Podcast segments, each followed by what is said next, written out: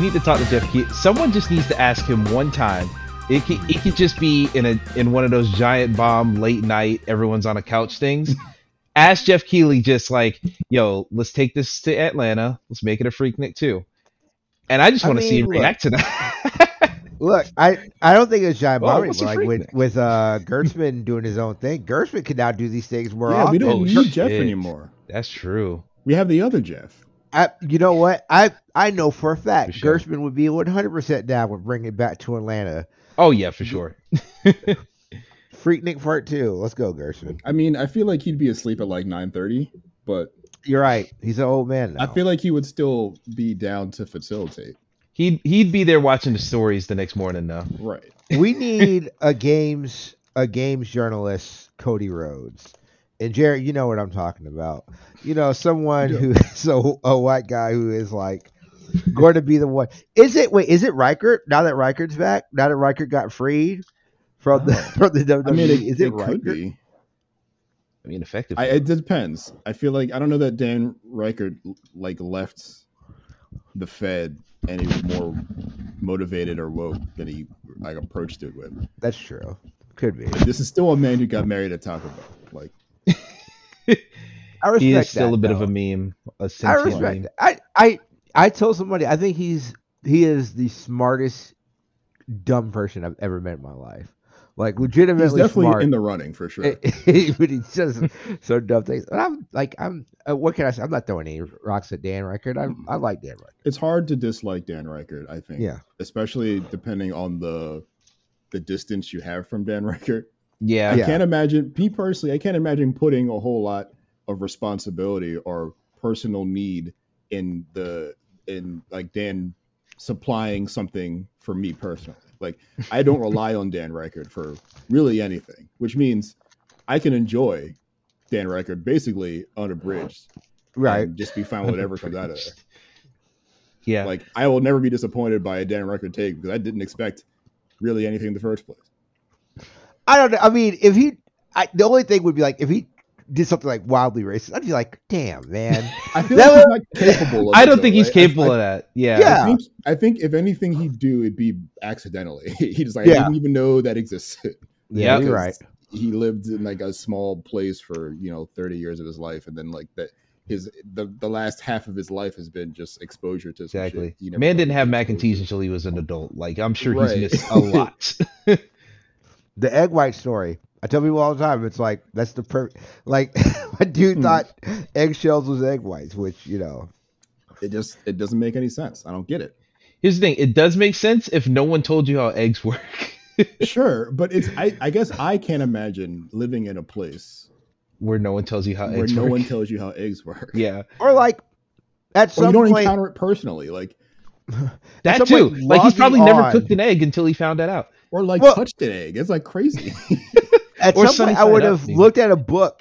and like, how do I make egg whites? Like, I don't know. how I learned the di- like what the parts of an egg were, Mm. but I can't imagine going this far and not knowing it. Mm. Now I'm I can't Yeah, imagine fair. going half as far and not knowing it.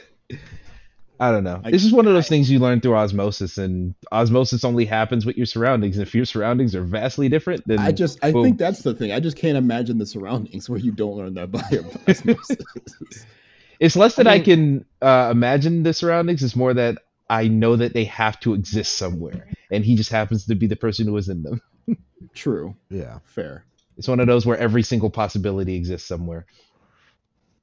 I don't know. I, I feel like as we go, uh, and this is the thing, uh, we're just coming in right here. I'm not even doing a countdown. Welcome to the thing.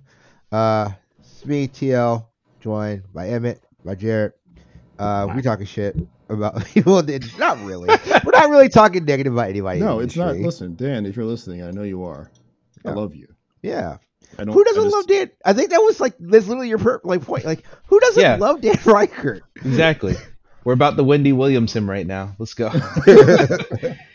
Which I, I only have that on my brain because that show's literally getting canceled this Friday.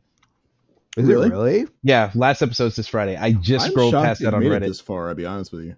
Yeah, what me the too. fuck is going on between Wendy Williams and Maury? Like, what are you going to watch when you have nothing to do Yeah, at like At 12 like o'clock in the morning. yeah. You know what? You know what you're gonna do? You're gonna open up TikTok and scroll for three hours. That is That's what people true. do now. Sure. That that trash level of entertainment that was fulfilled by the Wendy Williams and the Maurys of the world. That's just TikTok, man. Watching drug cartel videos and have no context for it. like, oh yeah, I'm part of a cartel too. POV, you're part of a cartel. Um, Shout out to My uh, Wendy Williams for surviving, like literally almost dying on her show, like at least twice. Oh yeah, yeah. Wait, what? Yeah, she, had passed like a out that one crazy, time. like Oh yeah, yeah, passed yeah, out, yeah. like almost seizure thing, like all like live. Yeah, that Man, video's still out there me. somewhere. It's very, it's weird because you never think of like Wendy Williams being vulnerable in any way, which is like Hmm. you know bad to say, but it's also like she just puts herself in a position where she's always the quote unquote aggressor because she talks a lot of shit, and then that happens live on air, and you're like, that is surreal to see. Yeah, it's it, you, your whole brand is like being professionally messy to a point where you're you're not. I don't want to say immune to criticism because she isn't, but she just doesn't acknowledge any of it. So, and it doesn't, Exactly. and the criticism doesn't affect her output. So it's interesting to, to like you said, like watch a moment like a moment of vulnerability in this person that you kind of only expect one kind of thing from. right. Mhm. I mean, And it's then like that got uh, washed away immediately, and she went back to the bullshit.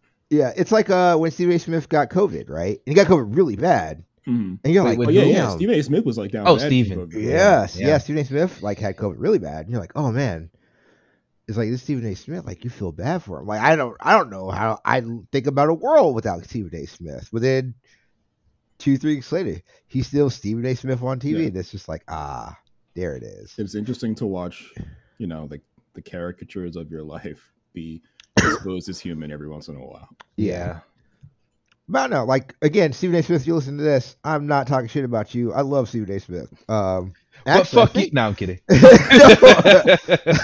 I love you know Stephen like a cousin. Um, but no, um, but I, I do think it's like very interesting. I, I think it's very interesting. Just like I got into, I've been getting into like these weird fights with people in a very specific Facebook group, the Laser Time Community Facebook group. I'm just calling them out.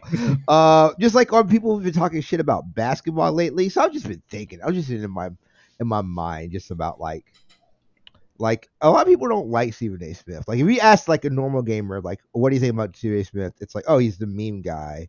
But like the games industry could use a Stephen A. Smith. Like if, if that makes any sense, like someone who is like Like a loud, is- outspoken dude. I think almost so. like embraces it to the point of villainy. Like he kind Right. of isn't like it's not that Stephen A. Ah. Smith is wrong necessarily, but he doesn't have to have the guy. He doesn't have to be the guy with his opinions the way he delivers them. He knows Right. exactly what people are looking for out of him, and that's not organic necessarily. I think there's a manufacturer point. Yeah. He's like almost like the the opposite of Stuart Scott, who was like just the com- coolest. he was dude. like competent, poised. Like his whole thing was, I'm going to be just as good as far as respectability, quote unquote, as the white dudes on this show. But I'm also going to drop like '90s rap references right. Hmm. and start and really invent that whole process of turning uh, turning my commentary over clips into pop culture references. Right. Um, Stephen A. Smith is like that, but what if that was J. Jonah Jameson? Yeah. Well, that's Yeah. the bad guy, right? And I, The but hero. like like you said, I think I mean he said it in multiple interviews. He's like, you know, hey, the TV's on, the TV's on. But like, think about like how cool Jason Schreier would be. if Jason Schreier would like with bringing this stuff up and like, yeah, I said it. Come, you want to come talk to come talk to me about it. Like, you know, like. I'd be like, I'd be like, okay, okay, Jason, I get it. I I get. think I just, in a way, I think the problem is Jason does attempt. He is in some time in that position sometimes, but it's always Hmm. like the wrong position. yeah, you're right. Like he he is you know a, an elder statesman in the in the job. One of the one of the few journalists doing journalism in games because there's a lot of not that that Yeah. that's really just blogging. Um, Yeah. But he's doing real journalism. But I think he's also not always the most qualified person to talk on the subject, but Yeah. ends up being the person talking the loudest about the subject and gets exposed a lot in that way. Um, but does not have the poise of a Stephen A. Smith when he is the person doing that and it's wrong. Like when he was like anytime he covers MMA, it's hilarious because like, Right. you clearly know that he's just a fan. He, he doesn't have the knowledge or like the expertise or the insight like he does in NBA or even football when it applies to MMA. Mm. But he will speak on MMA like he does. So a lot of people who do are like, "Why is this guy talking about this thing?" And un- instead of him backing down, he almost is like super Stephen A. Smith when he's talking about MMA or boxing Mm. um, because he knows that he that people don't think he belongs there. So he's just like, this is exactly the people I need to trigger now. Right. Yeah. I just If, say if Jason just need- Schreier was like, I'm going to trigger these people now, Yeah. they're never, never there.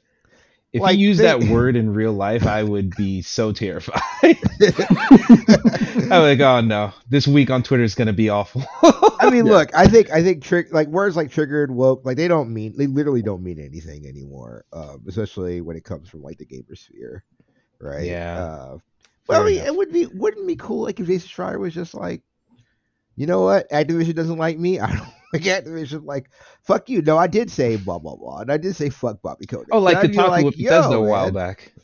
Yeah, yeah, Kotaku, the the Kotaku Bethesda beat is legendary. Yeah. yeah. Um, and I think I think when it comes to like being anti-corporate, Jason Schreier is pretty reliable. It's just the problem is when you're talking about the the intricacies of workers' rights and all the ways it intersects. I think he has a perspective of particular ways it intersects and a bad perspective on the other ones. It's like people have like anti-gun conversations, uh, the thing that makes the left look like the worst when it comes to talking about guns is like nobody in the left knows anything about guns. Right. Like we know what they Yeah. do, but we don't know anything about them. And when you have to, when you're arguing uh, a party full of people who are experts in it, even if you have the right end goal, if you don't know the terms, you're gonna get, they're gonna treat you like a baby because you're not Yep. talking their language. I think if Schreier has that problem, if he if he has a problem, it's that.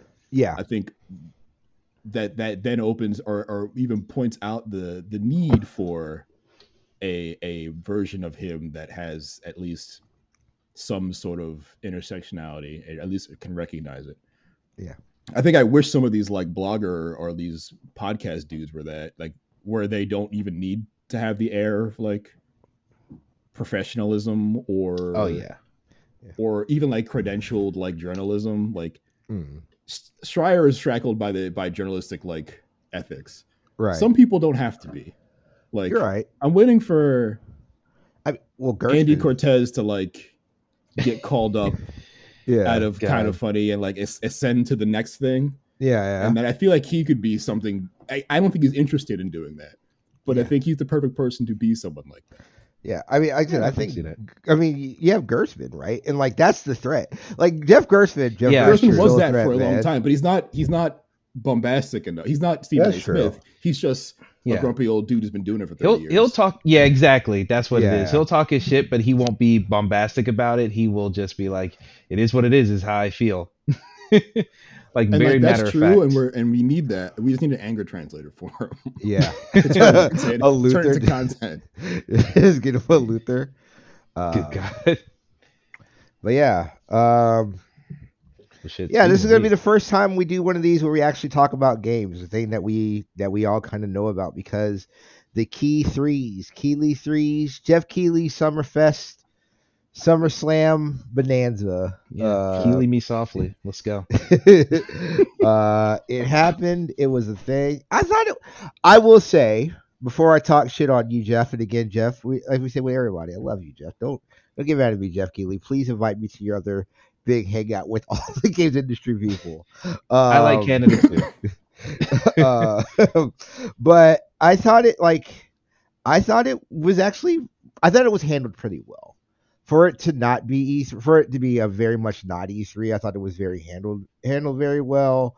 I thought everything flowed really great. Um, I thought they did a really good job making sure times weren't ridiculous. Like one of my biggest gripes about E3 would be like I have to take time off of work to watch everything because y'all just decided to do everything in two in two days. But again, I get it because you got everybody there. It's like, hey, we want you to see the games, right? Yeah. Um, but I thought it was I thought it was actually handled pretty well. I thought the Summerfest thing was okay, but then you know you had the Microsoft Bethesda and Capcom decided they don't like me, and I get that. I don't like y'all either. But you know, I thought it was uh I thought it was pretty fun. I thought it was pretty fun. What do you guys think about that? Um, I I've talked about this a lot on Twitter, but yeah, I thought Jeff Keighley's thing was pretty good. Um, I I hate this whole instinct to be like I know what other people think, so let me converse that. Um, but just to th- say my thoughts specifically, I thought it was good considering the fact that this year feels like the year that COVID delays finally caught up to the release calendar. Um, and so with that in mind, it's great that we got to see as many games as we did. Um, I, I there's a lot of stuff on here I'm excited for. Of course, Callisto Protocol. I I'm a pretty big Dead Space fan, but I, even I was surprised at how much I'm into that game. Like I I'm starting to realize I'm not a gore person. Like if I see a live action horror movie or something, can't do it. It squeamish, can't do that. But if it's in a video game, I'm all for it. I was over there cheering. Yeah, I don't know why. I don't know why. Maybe it's just the I don't know the reality of it isn't setting in the same way. But when Homeboy got caught in that fan in that demo, I was like, oh my god, let's go. so yeah, excited for that one. Excited for a bunch of stuff on here. I, if there's one critique I can make, it's a critique I didn't have until the Xbox conference. I wish Jeff leaned more on indies because I think if he filled out a lot of that interview time with like two or three more independent games, I think there's plenty that he could have had on there that would have Hmm. made a really interesting showcase, would have excited people, would have engaged people. Because it seems like he only had one or two indies here or there where he could have he could have had half the conference be indies, and that's what Xbox did, and it was a great show. So that's like my main critique. But other than that, really good show, solid. I like traditionally don't like conferences. I Mm. think the more I've actually worked in the biz, the more I've disliked them. Mm. Uh, I don't even watch them unless someone's paying me to at this point. but Fair. I, for this, I think there's two things that sort of stuck out to me. One, this is the first time there's been a physical component to this to these Keighleys. Yes, Yeah. that's true. Um, they swooped in the first time E3 got canceled. The physical got canceled, and it just turned into like an online, you know, trailer fest basically. This Yeah. is the first time people had to fly somewhere and like take actual demos. Um, and that seemed to go pretty well according to the people that were there. Yeah. Um, so this make this means that this is like not going anywhere. Nope. It seems like this is real now. hmm Um, and secondly, there's like a lot of games that made a debut this weekend. Like a lot of things we hadn't seen before, which is kind of how you the lack of that in the past, you know, several years is I think a contributing factor to my sort of waning interest in these things is because chances are you're just going to see the same game a couple times hmm every year until it actually comes out because a AAA game that everyone cares about takes so long to make that it's not it, it stopped being surprising when you saw a trailer for that game in multiple conferences back to back. Right. Um, and that's not to say that this won't be true for several of the games we saw this weekend, but I think I at least saw a dozen games I had never heard of before Right. that look like that are big that look bigger than your average indie game. Like Yeah. some some medium at least medium budget ass games look like they're coming out um or have been worked on been, been in the trenches being worked on for the past couple years Mhm. and that's interesting that means like this this gen we're in might actually mean something soon because a lot of people have xbox series x's and s's and ps5s and have been playing one new game one big new game a year and then got kind of just been an indie machine for $550 um, which i don't care about that's fine for me Right. but um, if there was, you know, an old school sort of attachment to gen related, like watching the next step of games or whatever, this is the closest that has felt like for this particular generation of consoles, at least. Hmm. Of course, it's different now because PC is more, way more, a way bigger thing than it was even in, you know, when the PS4 launched. There's, there's a lots of ways to play a video game now. Um, Game Pass wasn't a thing really until, you know, the past four years, maybe Game Pass really turned into like an option. Yeah. Um, and a lot of these Xbox games are going to launch on Game Pass. Right. So the, like the the the way you sell a game to someone in a convention is way different now than it would be, you know, three years ago. Um, so in a meta sense, it's interesting to watch all of this kind of happen. But at the end of the day, I saw all these updates in review in like update like are like articles that collected all the updates and, and Yeah. YouTube videos. I did not watch these things live. Yeah, Uh, I mean, I would, I, I think I, I think I stepped in on two pressers. I watched the Xbox deal, um, and I watched the Capcom deal, which I really wish I wouldn't have. Yeah, Um, that Capcom one was. It didn't need to be a whole thing for that information. I mean that, like Jared said, like, I, I mean, I've been covering these now for over ten years, right? Like I've been doing these since 2009, um, and you can only, like, I have gotten to the part where like. I definitely have seen stuff that's been like, oh shit, like I'm super excited about it. Like I remember the E3 when Shenmue got leaked beforehand and being like, oh, what? And then jumping on when PlayStation had that trailer and uh uh and kickstarting that game and wasting sixty dollars. Um I, I remember that, right? But like I'm a lot uh, Jared, I'm with you. I like watching the show because I as a fan of like of just like how media portrays stuff, right? It's almost to me it's like watching a Wrestle Kingdom like the Wrestle Kingdom openings. Like if you guys have ever seen Wrestle Kingdom openings, they are like whenever you think of like a Tekken opener or anything like that, are these like these quick like clip uh clip like openings that do this whole thing behind like it's really good music and that's what like I look at these trailer releases are right? Like I've even gotten I even find like being super snarky during the press conferences like that's also boring to me now because like yeah. how many times can you tell the same joke? Uh which you know unfortunately that's where where it goes um but i still like I, I still enjoy watching it. I do still like to be like i said just like with any kind of medium like be uh surprised with something. Like i was very hyped when i saw persona 3 portable was coming oh, out Oh, and yeah. apparently people were talking about that earlier today but i don't i don't scour twitter like that during days like this. I like i'm very i'm very like twitter excuse me i'm very like twitter silent until the event happens and then going in. And i had to turn off the thing too because i know people were there seeing it live and they were seeing it earlier. Like i would look up and then khalif would be tweeting something and then like within like like three or four minutes later i see it on the screen. I'm like all right dog. Like i get it. You were there. I, I can't i can't see it man. Like let me enjoy this thing. Um but like i but also i mean the Xbox thing is very interesting because they're saying everything is within the next six, uh, next you know, twelve months. But just like Jared said, like how how excited can you be about a thing that probably won't be here for another three or four years, right? Like I, I think in one of my groups we just talked about uh the uh Metroid Prime. Like it's like, hey, it's been five years since that Metroid Prime Four image has gone up. You know, like Oh. you can't, you can only be enough. but so happy about stuff, right? So I definitely understand that. I just like I said, I I like that there was something that was E3, but I also like that it was spread out that I didn't have to sit down and watch EA and then whatever the fuck fever dream that Ubisoft was going to put out or like stuff like that. Like I I didn't have to go through that slog, which that like I agree with you completely, and I'm really glad I like I joked about wanting to go there, and I want to go there because I want to see my friends, but I don't want to cover a Summer Games Fest, just like I don't want to cover E3 because I've had to cover those and doing so much work, like specifically like 10, 15 hour days within like a three or four day period Yeah. when you're taking a break off of work, like that can change you that experience completely. So I, I definitely understand that, and I definitely agree with you on that.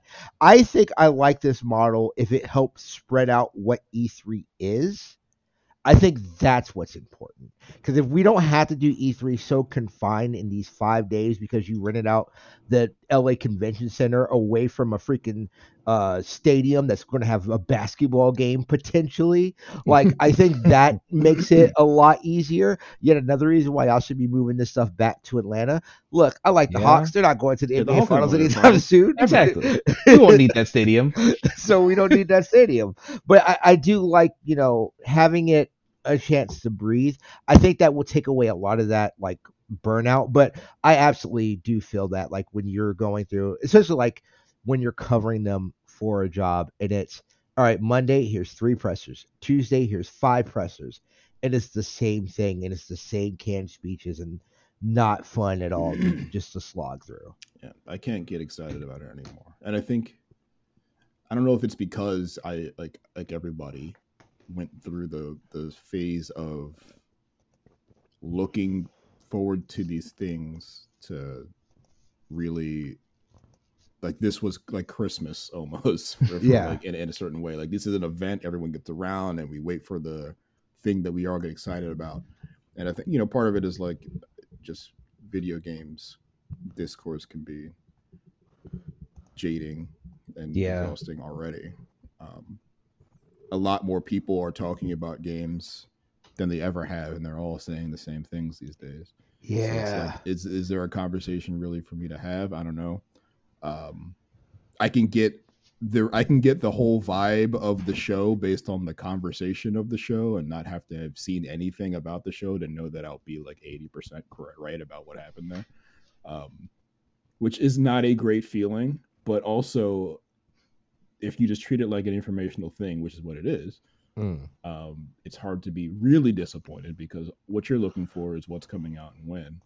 Ultimately, me, if you don't have a date, then I don't care, and that's not a fault on the developer or the publisher. It's just you're not unless I unless I can put you on a calendar, I can't put you in my brain right Right. Um, there are very few things that would change that. that. Like I don't know what game could announce, and and I would be hype about it necessarily. Like just by the announcement trailer. If a game gets a date, then we can talk a little bit more about my excitement about it. But I don't know. Maybe if maybe if there's a, finally a Vagrant Story sequel, I'd be excited about it. that See- somebody else Well- knows what this game.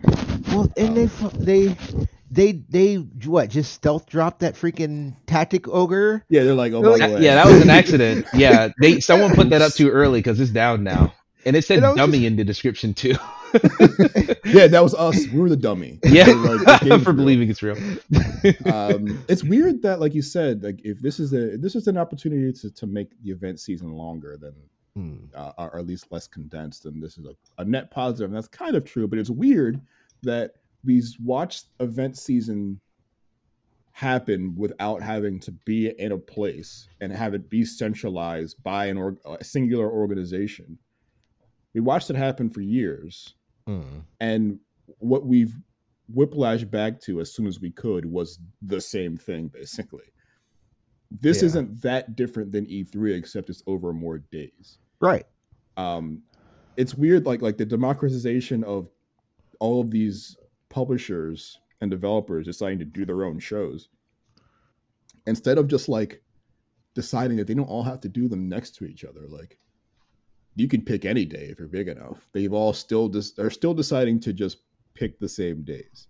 Yeah. and i don't know like when someone's going to be brave enough to be like we're going to do ours in august and we don't really care what everybody else is going to do I'll tell you right now, THQ Nordic is that one. They are literally, I, True. I yeah, THQ it is. Nordic did that August, yeah. last year too. They're like, Yeah. well, Yeah.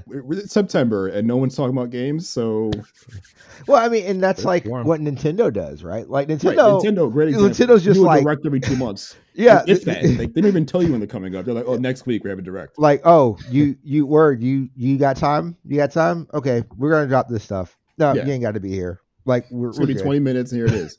Sony tried to do that, and they're bad at them pretty pretty consistently. Well, they uh, when when Nintendo does a direct, there's so many things that it could be to where even if it's one of those things, people walk away happy. When Right. Sony does a direct, because they're so close with third parties, it could be nothing but Valkyrie profile for 20 minutes, and most people will be mad. Correct. Now Like, I will that's just how it say. I will say, uh, because we can we can shift into stuff I didn't like there. I, I don't. Y'all are y'all are way more into the Sony stuff than I am. I'm not. Ooh, I just me. don't understand. I don't understand. I just don't understand what the fuck they're doing. I really don't, man. Like this, the new PlayStation Plus thing Oh, is yeah. real stupid. I really think it's I really think it's a bad deal. Like the more I look into it, and the more I'm trying to be like, well, this is just like Game Pass. It's not. It really isn't. And like they're really whack like response of like, oh well, you know, we want to.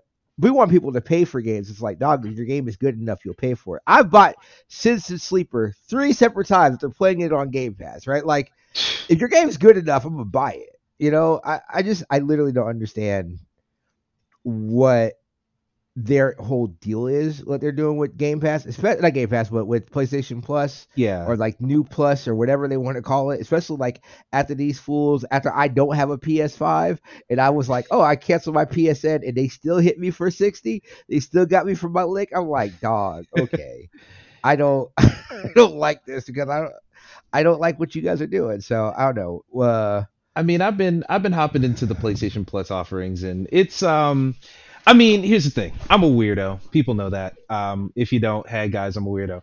Um, I like all the weird bad games. Like PlayStation Now, I was subscribed to that mainly because they just had well, they had a couple interesting games, but I was subscribed to it to just see what was up with it. And it had all these obscure PS3 games. Like all it had Magus on there, it had Africa on there, it had all this shit that no one cares about, no one talks about. And that's kind of my jam. I'm not saying I'm not gonna sit here and say, oh, I'm gonna play these to completion, but I like just for an hour or two just seeing what the weird obscure corners of the gaming marketplace looks like. Um, now with this new version, they deleted a fuck ton of those PS3 streaming games. So like you can't play Killzone 1 through 3 anymore, you can't play the PSP God of Wars anymore. Um, and a lot more a, a lot more of the obscure ones just PS3 streaming they're all gone, but they replaced it with a lot more PS4 and PS5 games. So like yeah, you can't stream this random obscure PS3 game, but now they have like what is it? Outcast Second Encounter, a game no one cares about. You can download that and play it now. Um, and they have like all these other obscure games that are downloadable natively on the console now. Um, and that's good. And a lot of those are including some really solid indies. Uh, I saw Foreclosed I've been wanting to play for a long time. That's in there now, uh, PS4 and 5 version. So that's kind of the bonus on there. Uh, and overall, I'll be honest, I am pretty positive on the service now that it's here, now that I'm able to check through all the games here. I am negative on the third tier because Essentials the same thing that we had. Extra is their Game Pass equivalent where they have all the extra PS4, PS5 games you can download. The premium is where they're like, oh, here's all of our classics. You are getting so the, the classics tier, this premium tier, costs more than Game Pass does. You're getting nothing compared to that Game Pass price. like Game Pass, yes, you have all those games. Yes, you have all those classic games as well. Play them on your phone, play them on PC. You know, you can do anything, go anywhere with these games. For premium, you're getting access to like what six PS1 games, one PSP game. Want to Um, play Jumping Flash for the 500th time? Damn. Exactly. And then not and then not even all of them have trophy support if you're someone who cares about that. And then on top of that, they're like, all right, we don't have any classics. We need to bolster up our classics library. Let's include any PS4 remaster of a PS3 game. Let's include any re- let's include Mafia remake. Let's include remakes now too. Like they're just like uh, very obviously inflating the catalog so that they can take adva- take advantage of the nostalgia of people because if you if you've been a PlayStation fan for a long time, they're gonna just poke at your pockets here to take advantage of the fact that you want to play these old games, and also just to justify. They probably feel like they need to put a higher price on streaming since that is probably a costly effort for them to keep continuing to do, especially with these old ass PS3 consoles.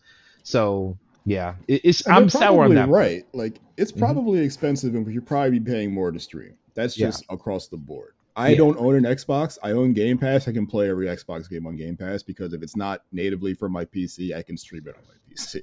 Exactly. Mhm. Um, that's ridiculous. That's a ridiculous thing to describe to anyone. If I went back in time five years and told that to me five years ago, I'd be like, "What the fuck is going on in 2022?" And I wouldn't tell them about the pandemic part. I'd make that a little surprise. For me. But Put stock I in think- Microsoft, and that's No, it. put you- stop at you, a man GameStop and never- then leave at this True, yeah. exact moment. yeah. by by just a little bit of GameStop. What do you mean? By I think the I, Sony's in a weird position because I don't think there's any way to please everyone right. with their attempt to go backwards. They also have no interest in doing so. Right. Because the profit incentive for them is we don't care about these old games actually. Uh, if you if you like my old shit, buy the old album. Right. And True. they've said explicitly like that's expensive you're probably not going to buy them which is definitely true because Mhm. we don't and we're just going to focus on the new shit because that's what you actually buy which is definitely true because that's what they do Right. uh, they're the leading console manufacturer on the planet for a reason. Um, but ironically, like you said, they're spending a lot of time trying to make this like nostalgia bait, but they do it in such a weird way because it's very easy to like bait people with nostalgia if you're Sony because the PS2 is like one of the most prolific consoles ever Yeah. and it's full of nonsense like 2000 games full of people like things that anyone in this target age bracket of like the 30s to 40s guy who played these games before as a child will want to have access to will pay stupid amounts of money to just have just to be able to say that they can play them not that they'll actually do it Right. and I guess to them, the profit Tim Ryan's doing the math in his brain, saying, "Well, how many of those people will actually pay like one hundred and fifty dollars for this, or whatever it would cost for them to do that?" Um, that kind of sucks because that means it'll never happen unless unless the money is like we need we need Epic Games Fortnite money to justify hmm. doing all this back end work. You'll never. That's that's um, an unrealistic price. But what that also means is like entire old generations of games just don't see the light of day really or if you if they do it's it's based on some weird set of boxes that has that has to check for Sony for 2022 Sony Right. Even though the people who want that grew up at like you know 2002 Sony or whatever uh it, it's impossible to like convince them that like this is something that's necessary for a particular sort of people that will definitely spend the money on it. Um, but it's weird that then that they even tried, like, because this isn't doing it either. Like, Yeah, it is such a half step. what they've decided to do doesn't do anything for anyone. Uh, especially if like you're i- i- in your premium tier, you're just letting them play games that they could have streamed Right. a month ago. Or or like you said, streamed a month ago, or like realistically, PlayStation games, like even like the very rare ones, are not expensive. Like comparatively, right? Like if I want to go play um if I want to go play Earthbound right now, right? That's an eighty dollar cartridge Yeah. if it's like you know out of the box. Like if I hmm. want to go actually get the cartridge of Earthbound, I can go get like Legend of Dragoon or like a like a rare PlayStation game.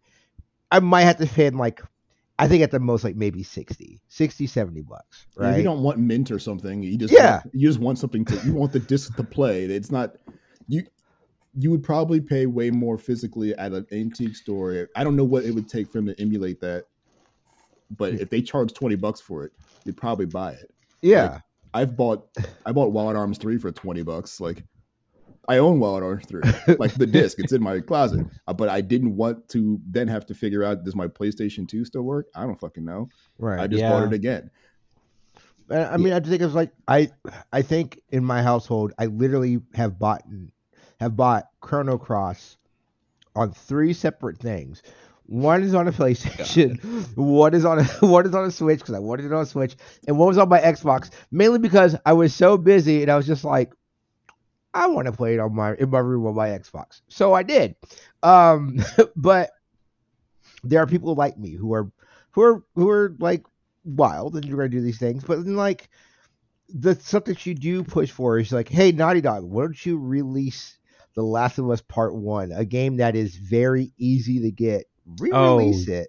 that is You know, annoying, like, yeah. and I, I, I, don't like to because I'm not pretending that the fact like I know how marketing trends work. And I had to tell somebody in my friend groups like, hey, the thing is, there are people who have not played The Last of Us who are going to watch that show on HBO and are going to be like, oh that's The Last of Us. There's a game based on that. I'm going to play that.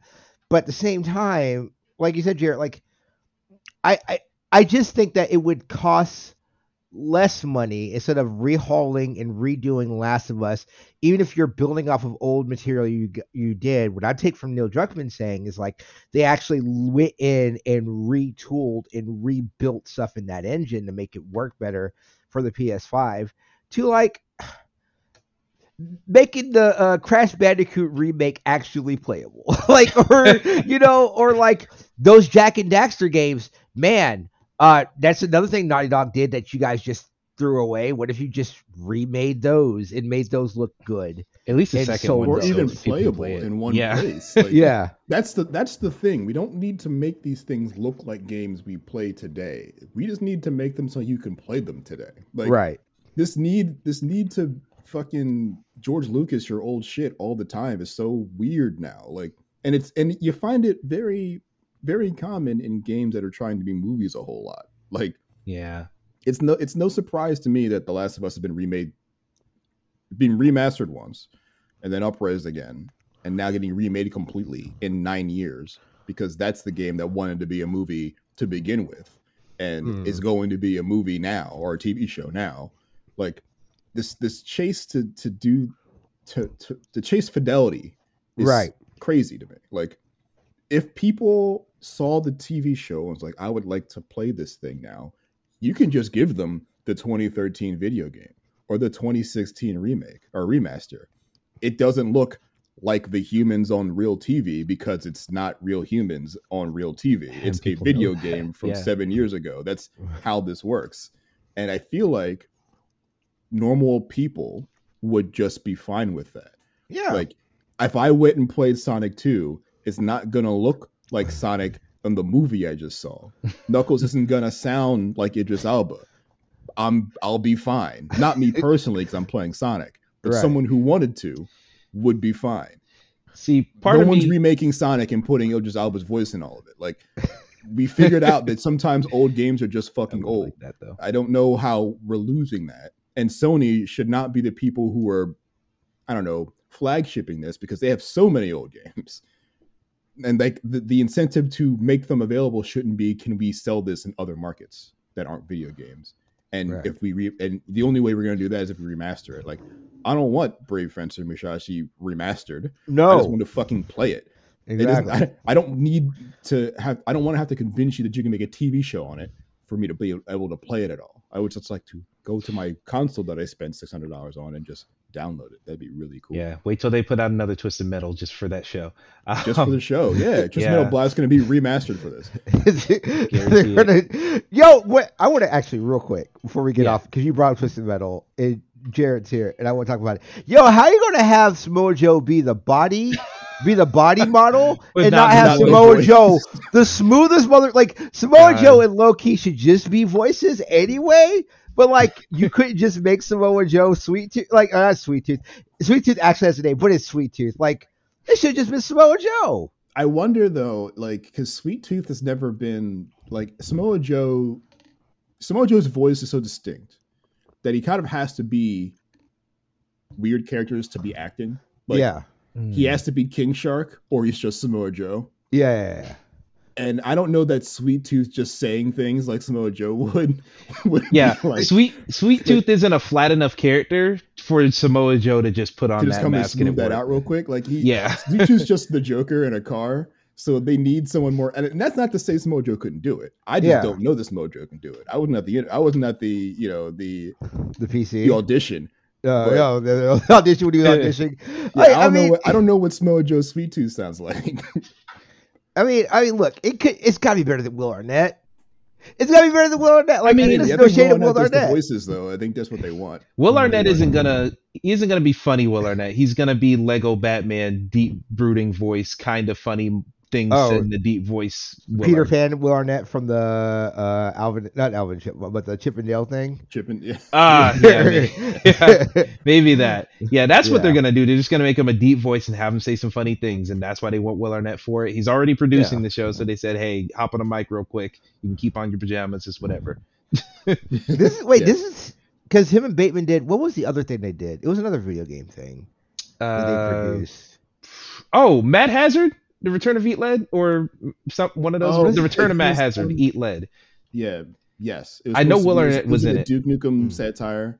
Yeah, was Uh, yeah. basically every shooter, and he Yeah, was. Matt Hazard. And Okay, but again, it was a funny game that he was playing a serious character, character. a serious role, but he's the straight man in a game that's ridiculous. yeah, Um, yeah. So I don't know if Twisted Metal is just going to be a, a ridiculous thing that he's being the straight man in. Um, but I mean, yo, I I take that. That'd be dope. I, I mean, like, I don't know. You got It's- Anthony Mackie in there. I, I can't imagine. Well, Anthony Mackie is capable of being Oh silly man, and stupid. is but- is Anthony Mackie going to be No. Axel? They're gonna have my Oh. they, they're gonna have my guy Nah. chained up to a wheel the whole the whole. He's supposed movie, to man, be. He's supposed to be like some delivery man or something in the post-apocalypse. It's weird. They're they're oh, not Okay. doing strictly No, one for one the doing games. Some other shit with this. Okay. game. Yeah, okay. it's- I'm about to it's say, some I other don't- shit entirely. I don't, I don't know if I want to see Anthony Mackie. It was, no, that I'm sure. I don't know that he's been cast yet, but that seems like a perfect Terry Crews role. Oh, oh, oh, Tier. oh yeah. my god. he would love. He would be like, yeah, I'd love, I'd love to play that role. Um, but yeah, no, I mean, I, I, I mean, I think I agree with you guys. I, I just, I just wish it was better, especially like when you look at Xbox and all that stuff coming to Xbox. Um, like Game Pass to me now just seems like essential. Like not even just like, oh, you need it for for X. Like if you own an Xbox, like you don't like Jared, you don't own an Xbox, right? Like I, so I have a physically. I do have one. I just Right. don't plug it in. Right. It's old and doesn't work. But I don't need one, and I'm not gonna buy a new one. Like I'm Right. not gonna buy the Series X if I don't have to. And I for I it's gonna take some convincing to get me to have to. right. But I mean, I, I bought an S because I played Madden in a Madden league, so I Sure. I had to buy an S. and I, like, I only bought like my PS5 bucks. so I can like work. So, Yeah. like, I Yeah. didn't want it, but I, I needed it. Yeah, Uh, but but I like all that stuff that's coming out and it's just going out day one, and this is where now I'm I'm aiming my sights at you, Todd Howard. Yo, how how about Oh them God. just re-releasing No Man's Sky and calling it something else? Like my Dude. like, look, man, I I enjoy some Bethesda games, but usually they're like the ones with id Soft- software. And I will say, Redfall looks dope, um, and everything. I just don't. I don't need my games to be so large. Like I like a small, condensed, confined experience because then, as a developer, you have enough time to build life into that area, and makes me want to explore because you have enough time to get into every nook and cranny. A thousand planet for what? Like like literally for what? Took the words right out of my mouth. Yeah. I literally I heard him talk about all that stuff for Starfield and how big everything's going to be. And it's less so like cuz here's the thing. I am someone who has often said I don't like these giant games. I don't want to be sitting here playing anything for 100 hours.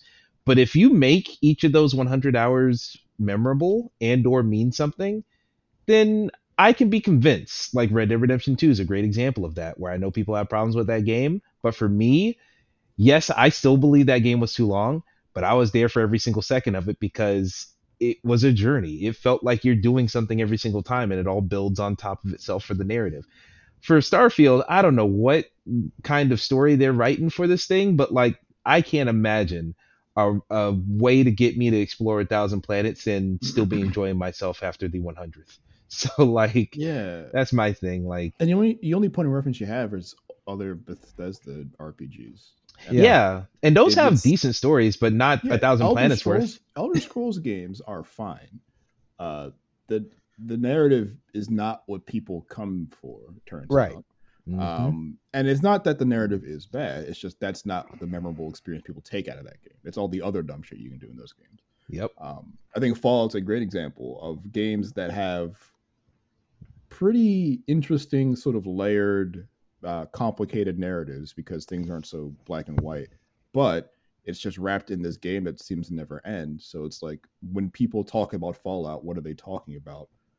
Probably not about the master. Probably not about you know all these uh, like all the other various little sort of narrative points. They're they're, they're, they're taking the Mimi stuff like the vaults and all that. that, Yeah. that those The settlement needs your help, all that stuff. Right. And like that's not to say that that's a bad thing or or you know better or worse, especially since we have to take all this into account when we remember and remember that the people who like play games and talk about them on Twitter and in front of microphones and write about them are not the same people who will buy this game and play it you know for 200 hours Yeah. every couple like for like an hour or two at a time for the entire year like a lot of people who play these games don't have to move on to something in a month Like Right. they just play this forever. Um, that's been that's why GTA is still on the NPDs for since 2015, is because people play those long games differently.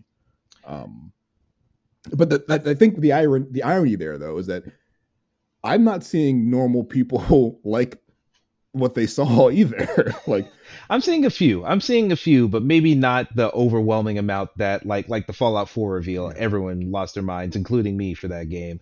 Um, and you know, Fallout 3, same thing. Skyrim, same thing. For this game, it's not quite split in the middle, but you can definitely see the split of negativity is closer to the middle with everybody. So like, right. yeah. it seems way more mixed the reaction. I don't know if that's just the what they decided to show, like what they decided to lean on, which I think is probably a big part. yeah, I don't know why. And that's maybe me personally. I don't know why the size of the game and like how much time you can spend walking around in it is the selling point. I Yeah. understand people like to live in the places, but you didn't show anything livable. You kind of Right. just said the raw numbers. You didn't ex- you didn't show an example of living in the place. So that's what I'm tepid about this game. Like I'm gonna play it because I have Game Pass and like yeah. and same what is it going to be for me to download and try it, right? Um, but like you said, Jared, I got a very big Fallout vibe, and hey, guess what? The story in Fallout is the world is depleted, so like it can be expanded, but like there's not there's shit there's nothing to fucking do. If I'm exploring all these planets and half of these planets are inhabitable or not have not been like uh cohabitated yet, and you have to build these outposts, like I I would rather not. I would rather you build like this really cool dope planet in the future where I could be like I I've been joking I want to be like I want to create the outlaw star in this thing because you can create your own ship uh and everything and like yeah I would like to be a space pirate but give me like space to pirate like give me a Right. planet where I can I can do all this stuff in and then when I go and hop into a planet because like maybe I got to go to this planet and like the block is hot and I don't want to be there. You know, like if it's so expansive, I could just ransack a planet and be like, all right, deuces, I'm going to another star system. You'll never see me again. like, Like, No Man's Sky. Is, that's Yeah. what No Man's Sky is, and that's and that, that's the problem I have with No Man's Sky is that you spend a lot of time flying around, kind of just collecting things to like check some boxes off. There are locations that have you know bespoke content. things going on, mm, Yeah. but none of it is really narrative focused. There's only one location that you that you return to pretty often that things are happening in.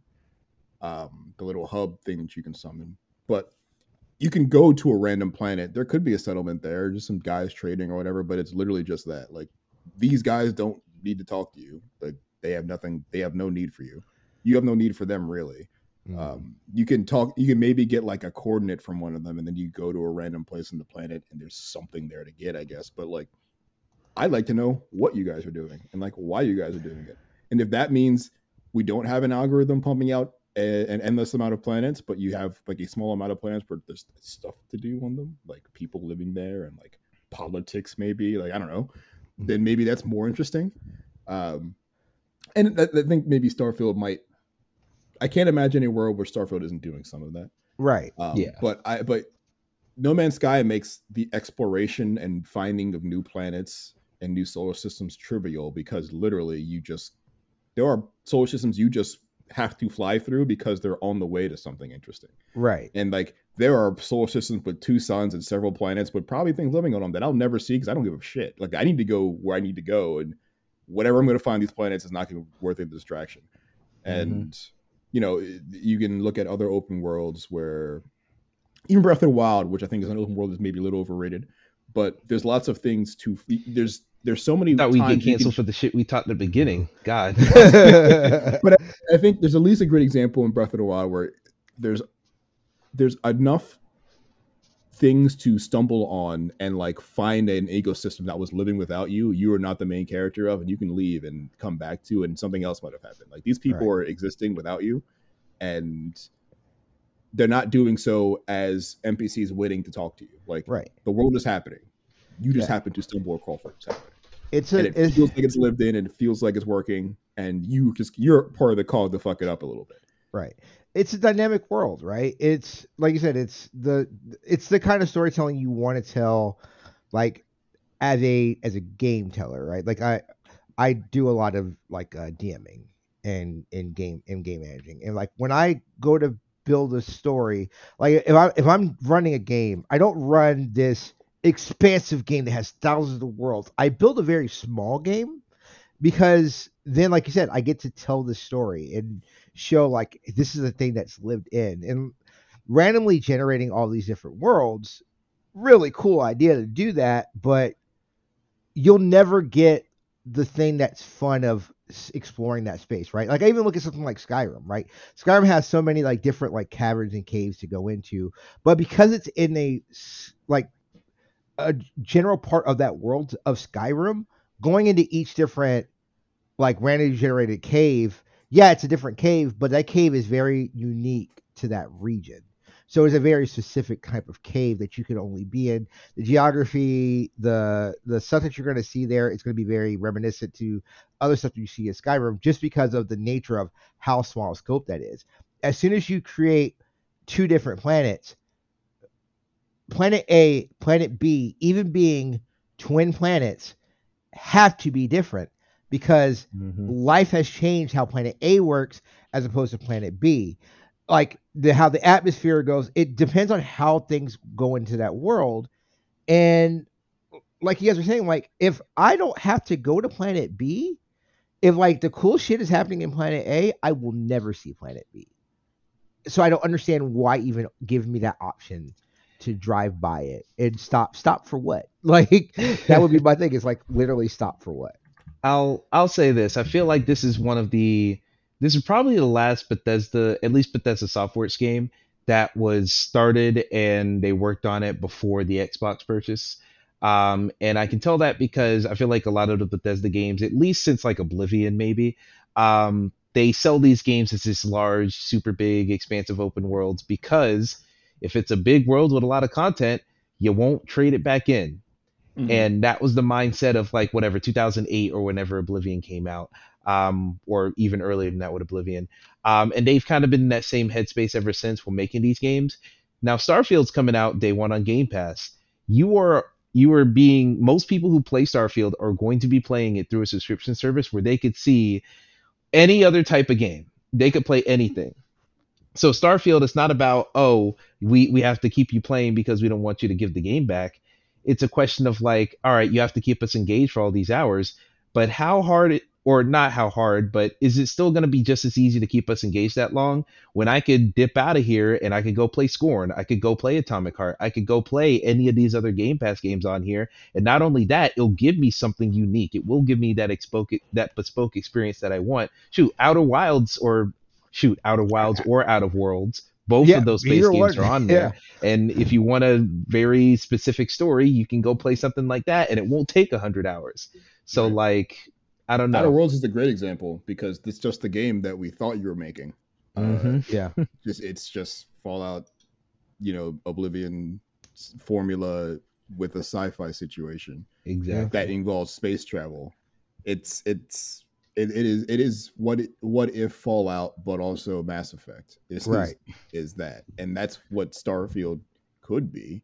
I and there's a great chance that it that's what it is. They just the first foot forward in showing the world this game was the thing I'm not interested in. Yeah. So I, I I'm not going to take it off the table necessarily yet. I I can't imagine this is just going to be an empty place where you mm. just stumble across some stuff. Maybe Yeah. also, why did you put any fucking hot ass aliens in there? Like, I'm sure look, that seems like I- a miss. Todd, yeah. what are you doing, guy? I- you I- been on Twitter, you know, you know what? I now. guarantee you'll have some because that just seems like it, we're talking about the same company that had like multiple mutants that you could have, or actually maybe just one or two mutants in Fallout 3 that you could have as companions. But I'm like, saying, you'll see them. I'm saying, like, we're we're in space. Look, let's be completely real. You did the whole, oh, you can fly a ship because there's some fucking weirdo out there who love the gummy ships in, in Kingdom Hearts. It was like, Jeez. yo, but what if I had a real spaceship? no, they're talking know to the Kerbal Space Program people. That's what they're talking to. You're right. But you know there's somebody who's like, I want to go on every planet and fuck every alien, and you haven't you haven't shown like you showed like an alien, but it's very like it's a it's a you know It's a a boss bi- monster. it was like it was like a yeah it was just like a regular monster. No, I need a bipedal, up walking. I'm a sexy alien like person to show on the screen. If you want this thing to actually sell money, honestly, you want money to be made, that's what you got to do. Like put Or it at again. If, if you want to, if you want the narrative to be for the next, you know, forty-eight hours, all Twitter wants to do is fuck. I don't know, Shabella from Mars or whatever. Shabella from Mars. you could have did this. This is really easy. Oh god, yeah, we just need a Lady D in Venus or something. Um, Right. But yeah, I don't know. We'll Make it see. Lady D. Yeah, Make it honestly. It's Lady just, D. it's actually just her. yeah, just copy paste that model. Um, I will say, or actually, here's what I do want because I actually like this with that the Squanch Games thing, uh, High on Life. I was so excited for that. I'm not even like a Ricky Morty person or Justin Roiland. Like I'm more or less indifferent to him. Um, but that game looks sick because I always say I'm tired of aliens not looking weird. Like all all the fucking how wide is this universe and y'all keep making aliens with two legs like give me these fucking weird aliens with head for hands and all this shit and like 72 eyes on their body like that's the shit i want to see high on life is going to give that to me i guarantee you starfield will not give that type of shit to me at all it's going to be like oh it's a weird fucking scorpion somehow those are on venus I I wonder. I wonder because um, Mass Effect does this too, where they're like, "All right, so animals from Earth. What if they were just people you wanted to fuck?" yep But every Yeah. once in a while, just like that's unsettling. Like the fuck the what are they called? Not the Volus, who are just Uh, people. The other things that are just amoebas. the Vorcha? Yeah. Oh. Well, the Vorcha, also them. They were just like Yeah. you're just unfuckable goblin creatures. But the the ones that like literally are just floating like jellyfish guys. Oh, they yeah, talk. yeah, yeah. They just kind of like look at you. yeah, they like glow talking with their feelings or some shit. Yeah. Those the- things are hilarious. fair enough But- fair enough Yeah, I mean, I don't know. Like High Life looks. I, the thing that just fucked me up. I see it. I'm just like, oh, am I watching Rick and Morty or watching um um Solar Opposites? Which, by the way, this is my chance to say Solar Opposites fucking whips. And like, if you don't like Rick and Morty, I get it. People have ruined Rick and Morty for a lot of people. Solar Opposites is fucking great. Um, but it's just like I just heard Justin Roiland do the the Morty voice. And I'm like, yeah, it's just Justin. Like, yep. I just I I I I will play this game.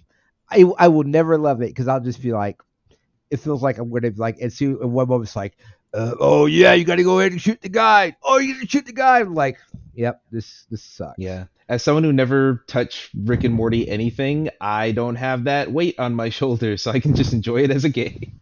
Like I said, the only time that really came in and it was great was Justin Roiland was on um an episode of uh Invincible doing like a mix of like Justin Roiland's regular voice and the and the Rick and he like plays like this frat dude who gets like his shit kicked in like the first first part of the episode. But it was just great because it is Justin Roiland. I was like, that's this is not enough Justin Roiland. Just like give me a taste of Justin Roiland and I'm like, good. We can we can move forward from this. um, I do want to say before we go, um, I'm gonna let you guys get a chance since we. Uh, I don't think we were. Neg- I think we were very poignant what we had to say about the games industry, but I do want to give us a chance to talk positive about something that we have played recently. So uh, I'm gonna let you guys recommend a game. Uh, we will start Emmett with you. Uh, do you have a game that you have been playing? Uh, it doesn't have to be new; it could be old that you would like to recommend. I've just been honestly like when we were talking about all the old school games and stuff, I've been playing a lot of like like I've had a PC that could do it for a while, but I just never sat down and figured out how to do it. I figured out how to do it finally. Um, I've been playing some old PS2 and PSP games. Uh, I've been playing. You know what? I'll tell the people this because I guarantee you this will not come to any. This will not be on PlayStation Plus because I doubt Jet Li's estate wants to do anything with this. But Rise of? Honor. Oh, No, Honor. not Oh. oh. Stranglehold. I fuck with that too. But Rise Yeah, to yeah. Honor, I've been playing that, and that game holds up pretty decently. Um, if you I'll see if you have access to it. then definitely uh, investigate that one. Uh, it, it plays. Re- I'm able to upscale it to like 1080p. It's running at 60 frames. Like it's everything I want. It's uh you know your typical early 2000s uh, Hong Kong fighting game.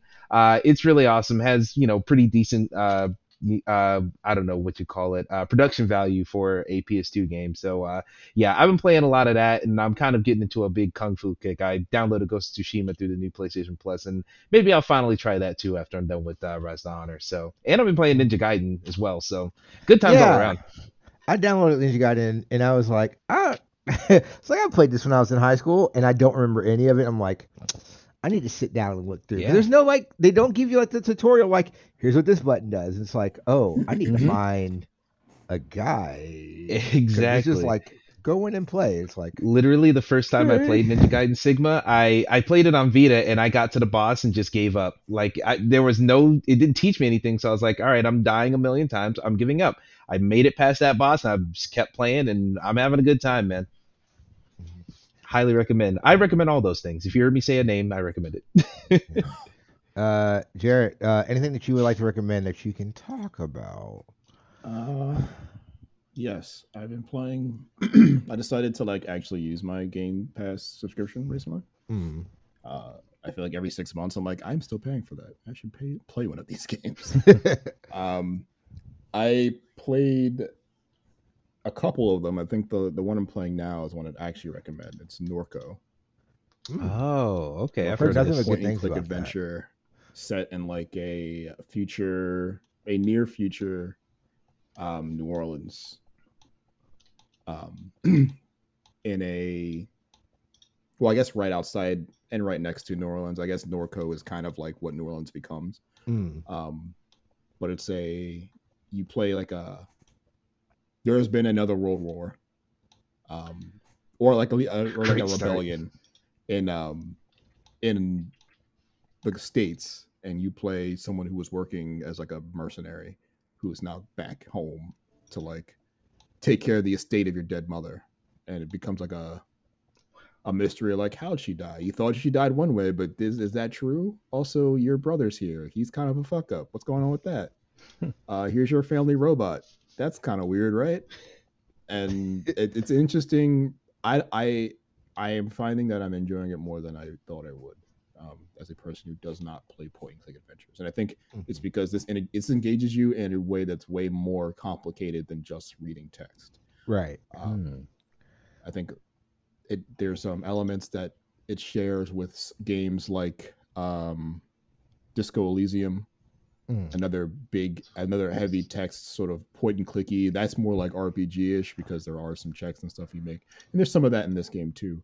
But I like like the way you sort of dissect information you get in Norco and try to make sense of it, and like a mind map is similar to how you decide how you're going to make your choices in Disco Elysium, where like all of your several sort of reasoning sort of mechanisms of their own characters. It's not as elaborate as Disco Elysium, but it does reminisce. It is reminiscent in that way. Um, there's three acts. I mean, I just got. I just finished Act One. I want to say a day ago, and I am on board enough that I will finish this game. Um, well, I love it at the end of it. I'm not sure, but right now I like it. So Sure. Yeah, I've heard a lot of good things about Norco, so yeah. Secondary recommend, third party recommend. Third party recommend. Uh, there's two I want to recommend. Um, I talked about it earlier, but I really love Citizen Sleeper. Um, I am a Citizen huge Sleeper is what the talk about Citizen Sleeper is what it started me to go to Norco because I'm going to get that eventually, but I want to go back to Norco first because I don't think I would come back if I didn't Yeah. think about it right now. Uh, Citizen Sleeper. It's not a long game. It's really great. Um, I'm a huge, like I said, I'm a huge tabletop guy. Um, I think some of the writing is tremendous. Uh, Cameron uh, Kunzelman just did a really great article, um, talking about like just some of the uh, the themes in in um in Citizen Sleeper. But yeah, I think it just came on Game Pass one day, and I was like, I'll play it. And I think I stayed up to like three o'clock in the morning playing that game. Um, it's really rad. Uh, I a big sucker for, um, for like uh, post apocalyptic space stuff. Um, like a twinge of cyberpunk and space. Like that's those are two of my jams. So very huge into that. Um, also, Uh, another game that's on Game Pass, Chinatown Detective Agency. Um, Oh, that okay. game does such a really great job of like scratching the itch of like the edutainment type games. Uh, it is a mix of Carmen Sandiego with a little bit of like point and click adventure, a little bit of Snatcher. Uh, that's like it's such a weird way of saying it, but it's really fun. Um, the only thing that sucks is, and like I get it, you know, shout out to my people out here who out who is who are out here doing video game guides. Like it's not a very uh thankful job. However, y'all have ruined SEO because some of these puzzles, like in the game, they ask you to Google the answers to the puzzles. Like you can look it up in the same, but they want you to Google. However, because of like how SEO on sites go, I go to Google something and then it's like, here's the answer to this puzzle. I'm like, dog, I just wanted more information. I didn't need the answer to the puzzle I want to that I'm solve the looking puzzle the way for. they asked me. I'm just I'm googling. So like Use maybe Bing and Bing. you won't get any. Let's say maybe Bing is the hard mode. Like Bing is like the Jeeves. Nuzlocke, yeah, or as right Lycos uh to get in there. Duck, duck, go Um, it. uh, but yeah, no, Chinatown Det- Detective Agency. I think it's a really great game. Uh, the team is not huge either.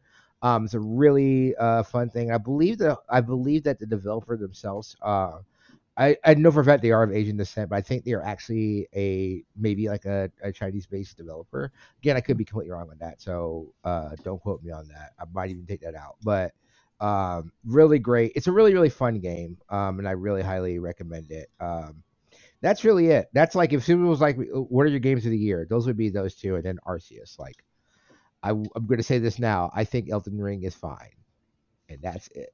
I think people are like, "It's the greatest game." It's like I it's I- fine. I recently realized that I like a lot of From Software game design concepts without Mhm. having played any of their games.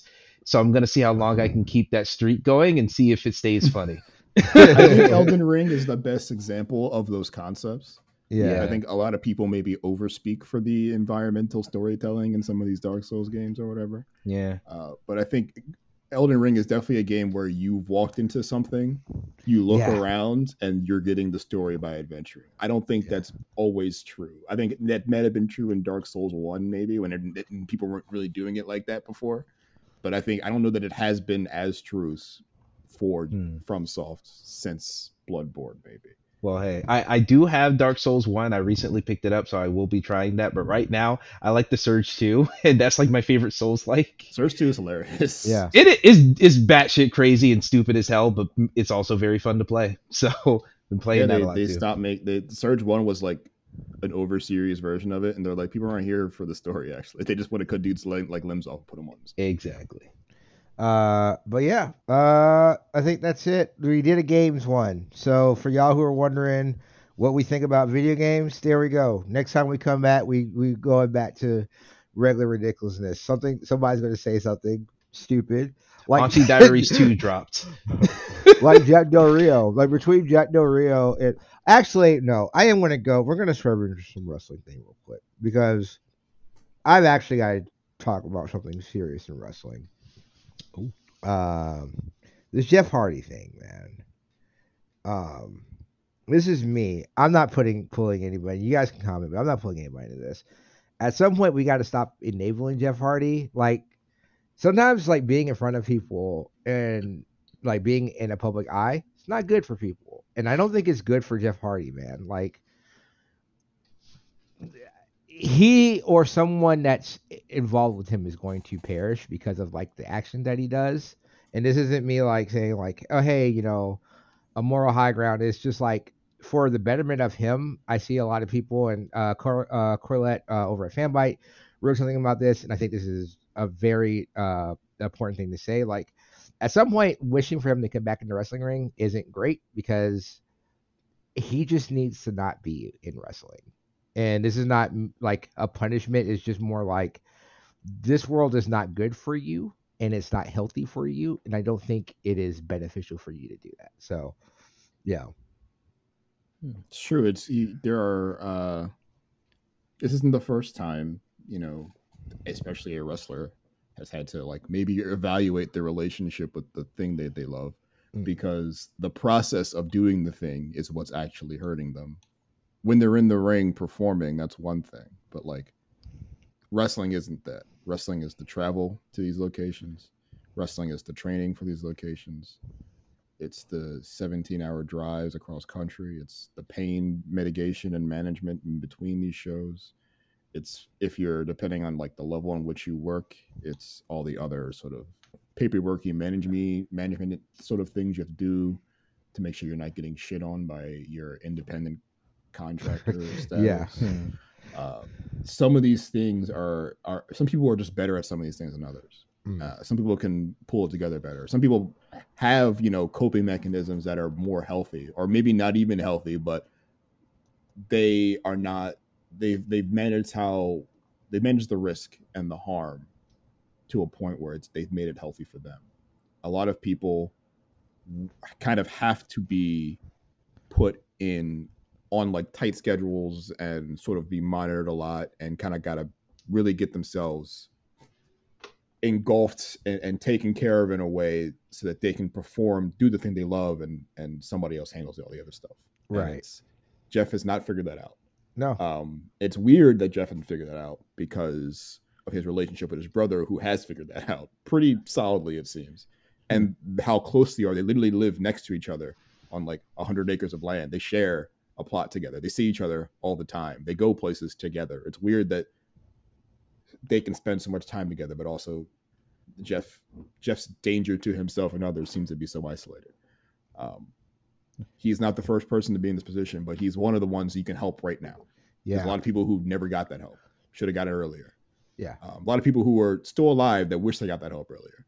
Yeah. Um, and and advocate and do as much as they can to advocate for taking care of themselves. Wrestling was a Carney show not very long ago. It's trying. It's it's att- attempted and, and it's mostly succeeded in being a an environment that can be as safe as possible and way safer than it used to be Right. um, for the people performing, for the people who go to the shows, and and just for the longevity of the people who are involved in the process. Um, Jeff lives in both worlds. He started when it was a Carney show, and he lives in this new place um, where there are a lot more resources. And now that he doesn't know how to get to them, has uh, doesn't want to get to them, and no one has really made it impossible for him not to. Right. And to the credit of his current employer, they seem to be very serious about putting him on that road. I think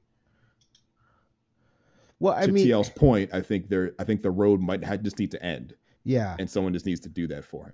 Right. Uh, I, I don't know how you do that, but I think a- I think a bunch of people can figure it out. Yeah, I, I think it's one of the things. Like, don't get me wrong. You, I'm pretty sure you'll never hear Jared like out here stumping for WWE, right? Like we're not like we we talked about it last episode. Like we're we're you know wrestling promoters like they're not your friends. They are trying to get your money, and to to a degree WWE. But WWE, the one of the things that I thought I was already very skeptical when he left WWE because there were these conversations that we're having were happening again, and they basically fired him because he refused to go into um, treatment. Um, and again, how much of that is we want to cover our ass because he's going somewhere else, but then like you see something like this happen, and then you're just you you wonder. It's like, okay, like WWE does a lot of foul shit, but they do try to make sure people don't die, if if only because that stench of like, well, be- they were don't wanna WWE, under hands, right? right? um, But I think it's also to their credit they saw him acting erratically. He has a history of acting erratically, and Yeah. it being uh, the cause of some sort of outside sort of drug and alcohol influence, or him just not being okay. And they took actions as if that was true because it has been in the past several documented times. right, so the reaction to them asking the question seemed really ridiculous like he's okay and he's telling you he's okay. He's done that all he all he does is tell you he's okay and he's very clearly not been okay. Right. so the i i the it's a warranted amount of concern when he does something like that. Yeah, it's ironic and sad that he leaves under the pretenses that he stomped out because they weren't willing to sort of let go of the past right, when the past comes to haunt him like this. So I don't know that I even need to defend the company for their actions because they're they, they don't they don't need defending. yeah, yeah. But it's yeah, this but- happened for a reason. Maybe Right. this started earlier than we think. right, Maybe he had been relapsing for a while. Maybe the the wear and tear he's put on his body recently, which has been extreme, Right. is part of the relapse too.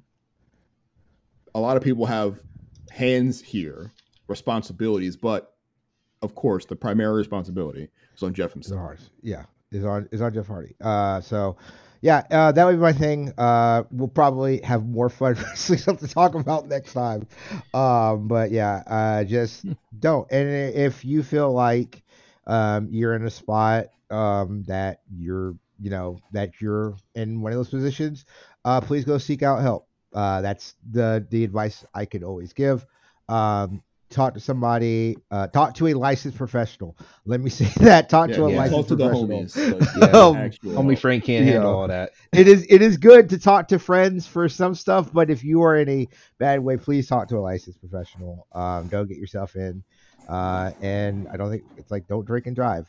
Uh, if, and that's what Colette's thing was. What she was saying was like, hey, if he's doing this and he got caught three times, there are times where he's not got caught. That's the only way you do it, right? Is like, oh, I've never gotten caught, so uh, don't do that. But um, yeah, that was a shitty note, Don. Uh, do you guys have anything you like to promote that's less uh, dour than what I just brought up? Um, well, I'll go real quick. Uh, over at the uh, Players Club podcast, we just hit episode 100. Uh, hey, congratulations! Uh, quite frankly, I'm surprised I've done something consistently that long. Um, but uh, yeah, we we recorded that uh, like a night or two ago. Uh, I'm literally about to go finish editing it after we're done here. So uh, yeah, you can look out for that over at VGU.tv. Um, that Kendrick review I talked about last time we did this, uh, that written review is up now. So if you want to get all the nitty gritty details, I wrote way too many words. I almost hit 10k words on that damn thing.